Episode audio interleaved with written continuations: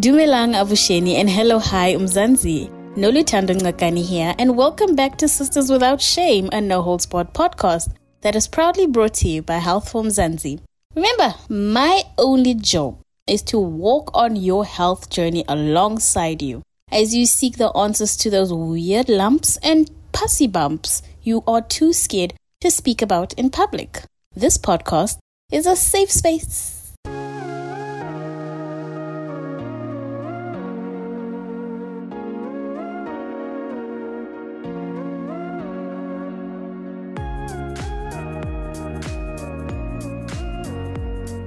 Mzansi, sex is a natural thing that almost every adult engages in. And while it's an important function for our society, I mean, after all, it is how babies are made, women don't get the same attention when it comes to fixing our problems.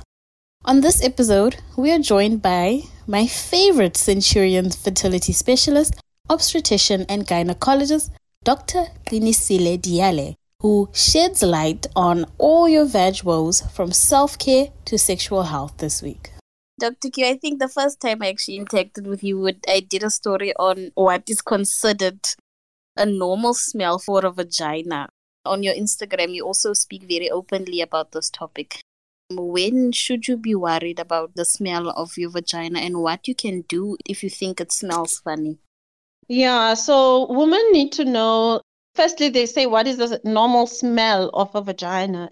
So a vagina can not smell at all or have its natural smell, which we call a musky smell. But it's not a smell that you stand and you pick up yourself. You can inhale your vagina odor or something like that. So it's musky and very light if anything, if any smell at all. So the moment you find that you have a fishy smell or you've got, you know, other women will be like, yo, it's like dead meat inside there. Or you feel that other people are able to pick up the scent. And once it's a strong smell, that's when we need to actually be concerned about the smell of the vagina. So we discuss it in different ways. And then when we say it's a fishy smell, that's usually associated with what we call bacterial vaginosis, which is BV.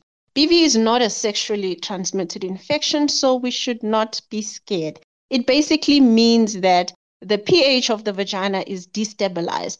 The vaginal pH should be acidic. So once the acidic nature of the vagina is disturbed, then certain bacteria start overgrowing and then they start bringing about the stench. We have treatment for it. There's a certain antibiotic that we give about a five day course if it's a vaginal cream or a seven day course if it's treatment. And then you are able to actually fight it off and re-stabilize your vaginal pH. You know, I wish I could say, look, you can use a potato and put it in your vagina. When you wake up the next day, you'll be fine. I know women like home remedies and they like easy things that will keep them in the house and not having somebody look up there or touch or examine. I wish I could say that, but unfortunately, all these other things are not medically tested.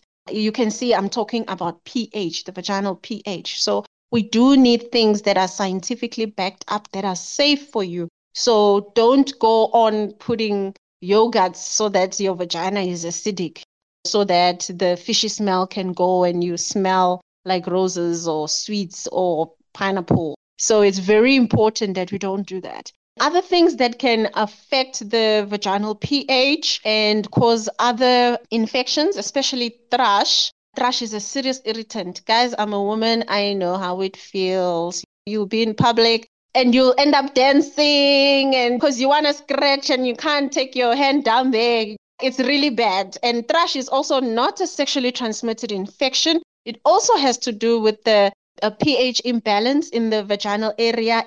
It can be initiated by simple things like being on antibiotics for a flu, or you have an infection elsewhere, like a boil, and you go on antibiotics. So, girls, whenever you go on antibiotics, just ask, is this safe for my vagina? Or just say, can I please get probiotics with this so that your normal vaginal flora, the good bacteria, is not destabilized also staying in the bath and soaking for so long, vagina as I always say. There's no lid for it. So whatever you soak yourself in, it visits up there. And then it can start causing damage. And then women would want to take away odors by putting soap, by putting in perfumes, and then they make the whole situation worse. You know, it it can make the vaginal lips have rash. It can change the color. It's something that women are not quite aware of that once the area around the vagina starts changing color, there's a problem. At times, women just open their legs and I can tell there's a problem. I'm not seeing a discharge or whatever, I just see discoloration. Once there's a lighter discoloration of the vaginal lips, it means there's a problem because this discharge is busy irritating you the whole time on the panty liner or on the panty itself, and it needs to be treated. So it's very important. There's also treatment for thrush as well. And usually, because thrush can be recurring, some women say, Look, I get vaginal creams, but it keeps coming back. When I treat a woman who has thrush, I give her something for her partner as well because males actually also get thrush. He comes and visits and he carries it when you have it. And then you have bleeding after intercourse and itching and all of that. Then you say, okay, stay away from me for a while. I'm going to get myself some treatment. He's busy waiting for you, carrying it. And then you get better. You're like, okay, come on, honey. And the next thing, he brings it back and you're back to square one. When I treat my women, I give them something for the male as well. Let both of you be treated. At least this helps to reduce the recurrence. Yeah, I love a good soak, young. Yeah, Dr. Q. Consider a foam bath written that it has a pH of 4.5 or less. I also do like a nice foam bath once in a while, especially on uh, very, very hectic days and you want to soak. Look for a foam bath that is pH sensitive, that specifies that, you know, it has an acidic pH, which is safe for your VJJ girls. Dr. Q, another expert in women's health, actually told me that the girlies can get PMS symptoms before and even after their period. Honestly, this is a really scary business for me. Can you perhaps give us some clarity on PMS? You know, how does one really deal with the mood swings? Do you feel it all and just go with it? What is your advice? Shame, guys. I wish that there was a quick fix, but it all has to do with the hormonal imbalances around that time of the month. Most women go through it and it's not something that usually lasts throughout your period. As you said, some women go through it actually just before the period, a few days before the period. Once they start bleeding, it goes. And some women, they go through it at the end or during.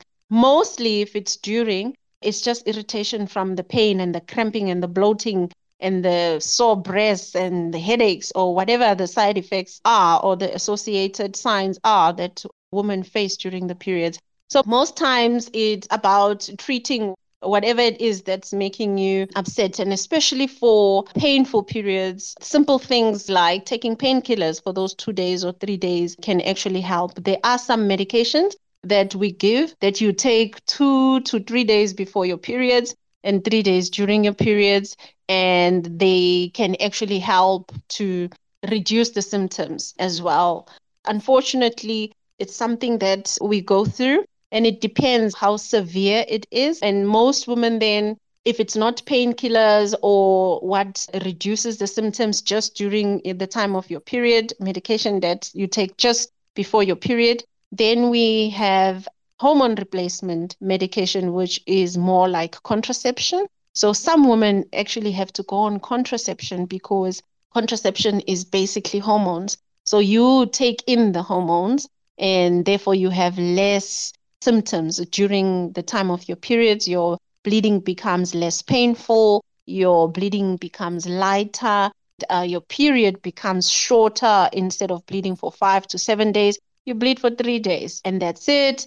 Therefore, that reduces everything. Your skin gets much clearer. You know, some women just take contraceptives not for preventing pregnancy, but just to have clear skin, believe it or not to treat the acne because that's also hormone associated. So, contraception, I think those tablets can be a misnomer to say, yeah, we call them contraception. I would prefer to call them hormone replacement tablets because they don't only prevent pregnancy, but they've got all these other beautiful benefits like clearing your skin, making your hair thicker, and all these other things.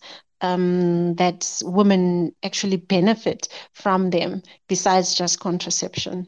Dr. Q, earlier you spoke about um, cervical cancer.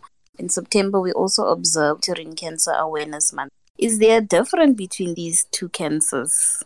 woman's reproductive system is made up of different parts. You've got the ovaries, you've got the fallopian tube, you've got the womb, which is the uterus, then you've got the mouth of the womb, which we call the cervix. Each of those parts can have their own cancer.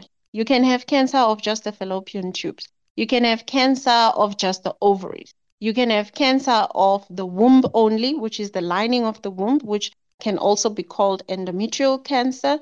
You can have cancer on the muscle of the womb if you have fibroids that are cancerous. That's what we call a leiomyosarcoma, but that's usually very rare and mostly found in elderly ladies. And you can have cancer of the cervix, which is then the mouth of the womb.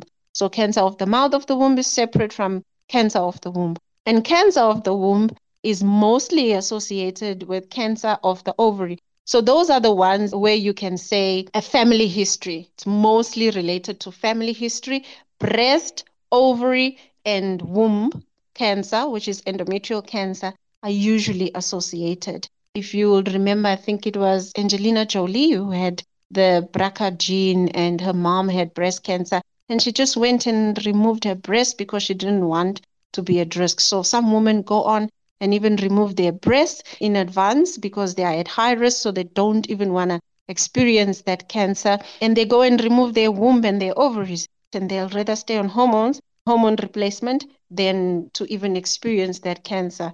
Because, you know, any cancer is really painful to live with it and to die from it. Doc, let's take it back to contraception again. How quickly can you change contraception or what is the time frame that a woman should typically wait before trying a new contraceptive? We don't even recommend that you have a time frame of waiting because that could result in a babaki sitting in there, hey? Having unexpected visitors and gifts. Let's say you know you're on Triphasil and you are on your inactive pill and you want to try something else. One thing I can tell you about Triphasil is that it has a very high dosage of estrogen. So lately we recommend it's got about 35 micrograms of estrogen. So lately we recommend that all contraception that is prescribed should at least have less than 30 micrograms of estrogen. Why? Because then too much estrogen actually ends up with those side effects like you were having as well. And also, that's when contraception is also associated with blood clotting illnesses. What I would recommend for you is to get a contraceptive tablet that has a lesser dose of estrogen. We're looking at something like 20 micrograms or even the highest being 30 micrograms. The moment you finish your inactive pill, straight away, the very next day, as if you were going to start your new pack of Triphasil, you start your new pack of the next contraceptive. Because the longer then you wait, then there's a gap, then your ovulation restarts. You need to be careful in the meantime, use a condom until your new contraceptive, at least for seven days, whilst you are on your new contraceptive pill, until it kicks in after that, then you can trust it. I think many women have been convinced that pubic hair is a bit unhygienic. Obviously, we shave, we remove hair, we pluck here and there, doc, but this always ends up giving us things like razor bumps and ingrown hairs, of course. How do you deal with this? you will notice that the bumps usually come after shaving. This is because we just cut off the hair and we remove it with the roots of the hair still stuck underneath. Now, this root wants to shoot through the skin. And then you find that it grows in the opposite direction because when we shave, we just shave and there's no particular pattern. You just want to get rid of the hair. That's it. So this is what now we call ingrown hair, where you then start developing pimples. If you would pop that pimple most times, you will see that there is a hair follicle underneath. Some women don't even experience the bumps. They shave and it's all good. But for some women who do, from shaving, then they start using creams and you find that the creams treat them better but the creams and the shaving is more or less the same idea because you're just removing from the skin level and not from the root, then what usually helps helps most women is to actually go and wax the hair off. Then everything else is removed. Then the hair grows thinner and thinner the more that you wax. The hair follicle goes thinner and thinner the more that you wax, and you have less and less pimples the longer the duration of your waxing. And then others will go for laser to actually have more long lasting effects. If you've experienced that you have a lot of pimples after shaving, I tell women that look, pubic hair is there for a reason. It's just us that go and start trouble with nature. It's not there to be removed completely. Or now your face looks like your pubic area. That's why we mostly find ourselves having pimples and all of that. So rather, you just trim the hair. Use the scissors to just trim. And that's it. Make it as short as possible. It's neat. A bush is a bit unhealthy because then you go and wee wee and it keeps the smell. You know, you don't clean everything off if you have a bush. Then you become offensive quite quickly. The reason the pubic hair is there is so that it protects you even during sexual intercourse, but it protects you from STIs as well and many other things. So it's there for a reason the recommendation will be to just trim. And you'll find that if you just trim and you don't interfere with the base of the hair, then you will have less uh, pimples around the area. And those are pimples that are associated with shaving. But there are others that are associated with sexually transmitted infections or vaginal discharges where you have a rash. Those are the ones that actually really need to go for a medical checkup and don't just ignore, especially the painful ones that you get, or when there is pus coming out when you actually pop it, just go for a check and make sure that all is still good. But most times it's ingrown hair.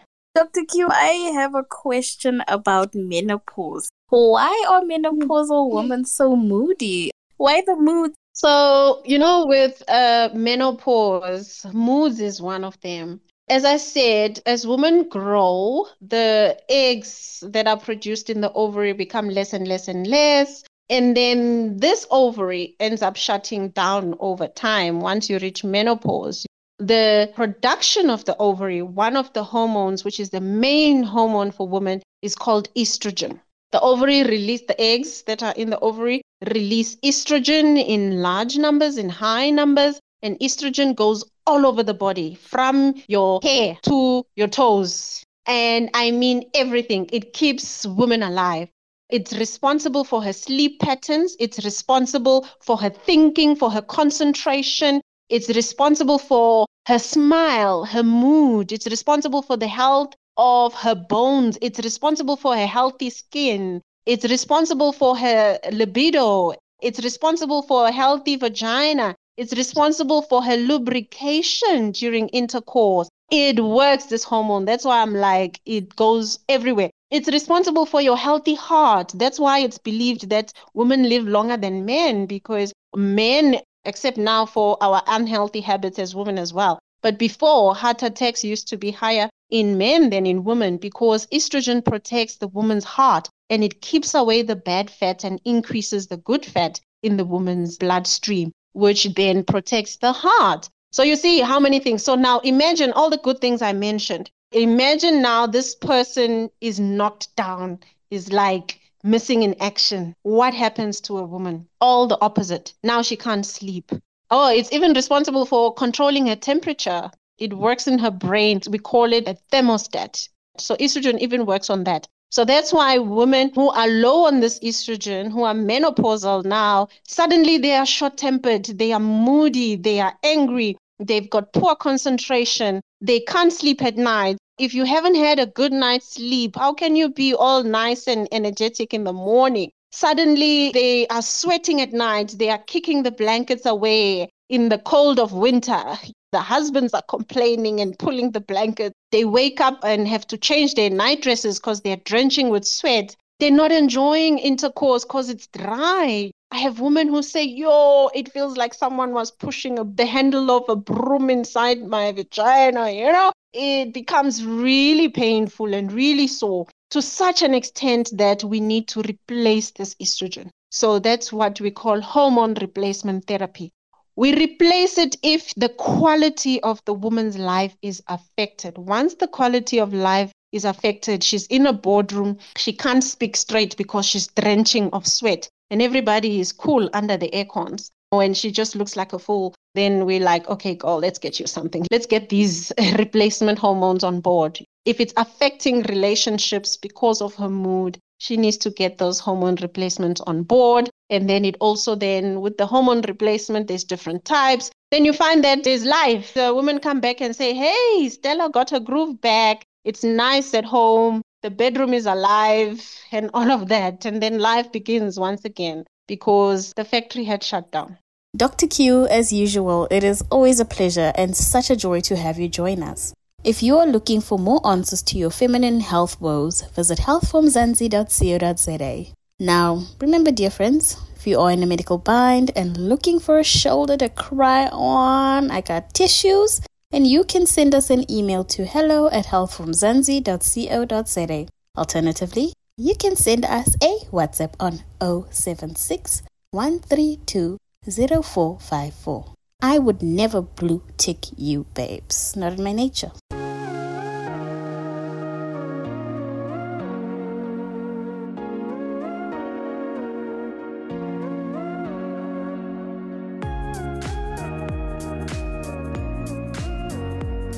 Dear woman of Mzansi, please, itlokomeleng, my sister. A healthy vagina is incredibly important to your physical, mental, and emotional health, and of course, your sexual function. And you deserve to feel great in any and every way. We need to have open and honest conversations amongst ourselves, like Dr. Q said. There is an urgent need to change the conversation. You never know what you might learn from another sister. That brings us to the end of episode 61 of Sisters Without Shame, proudly brought to you by Health for Mzansi. From me, Lulu Ngakani. Have a great week and remember to show your girl some love by sharing this podcast with a friend.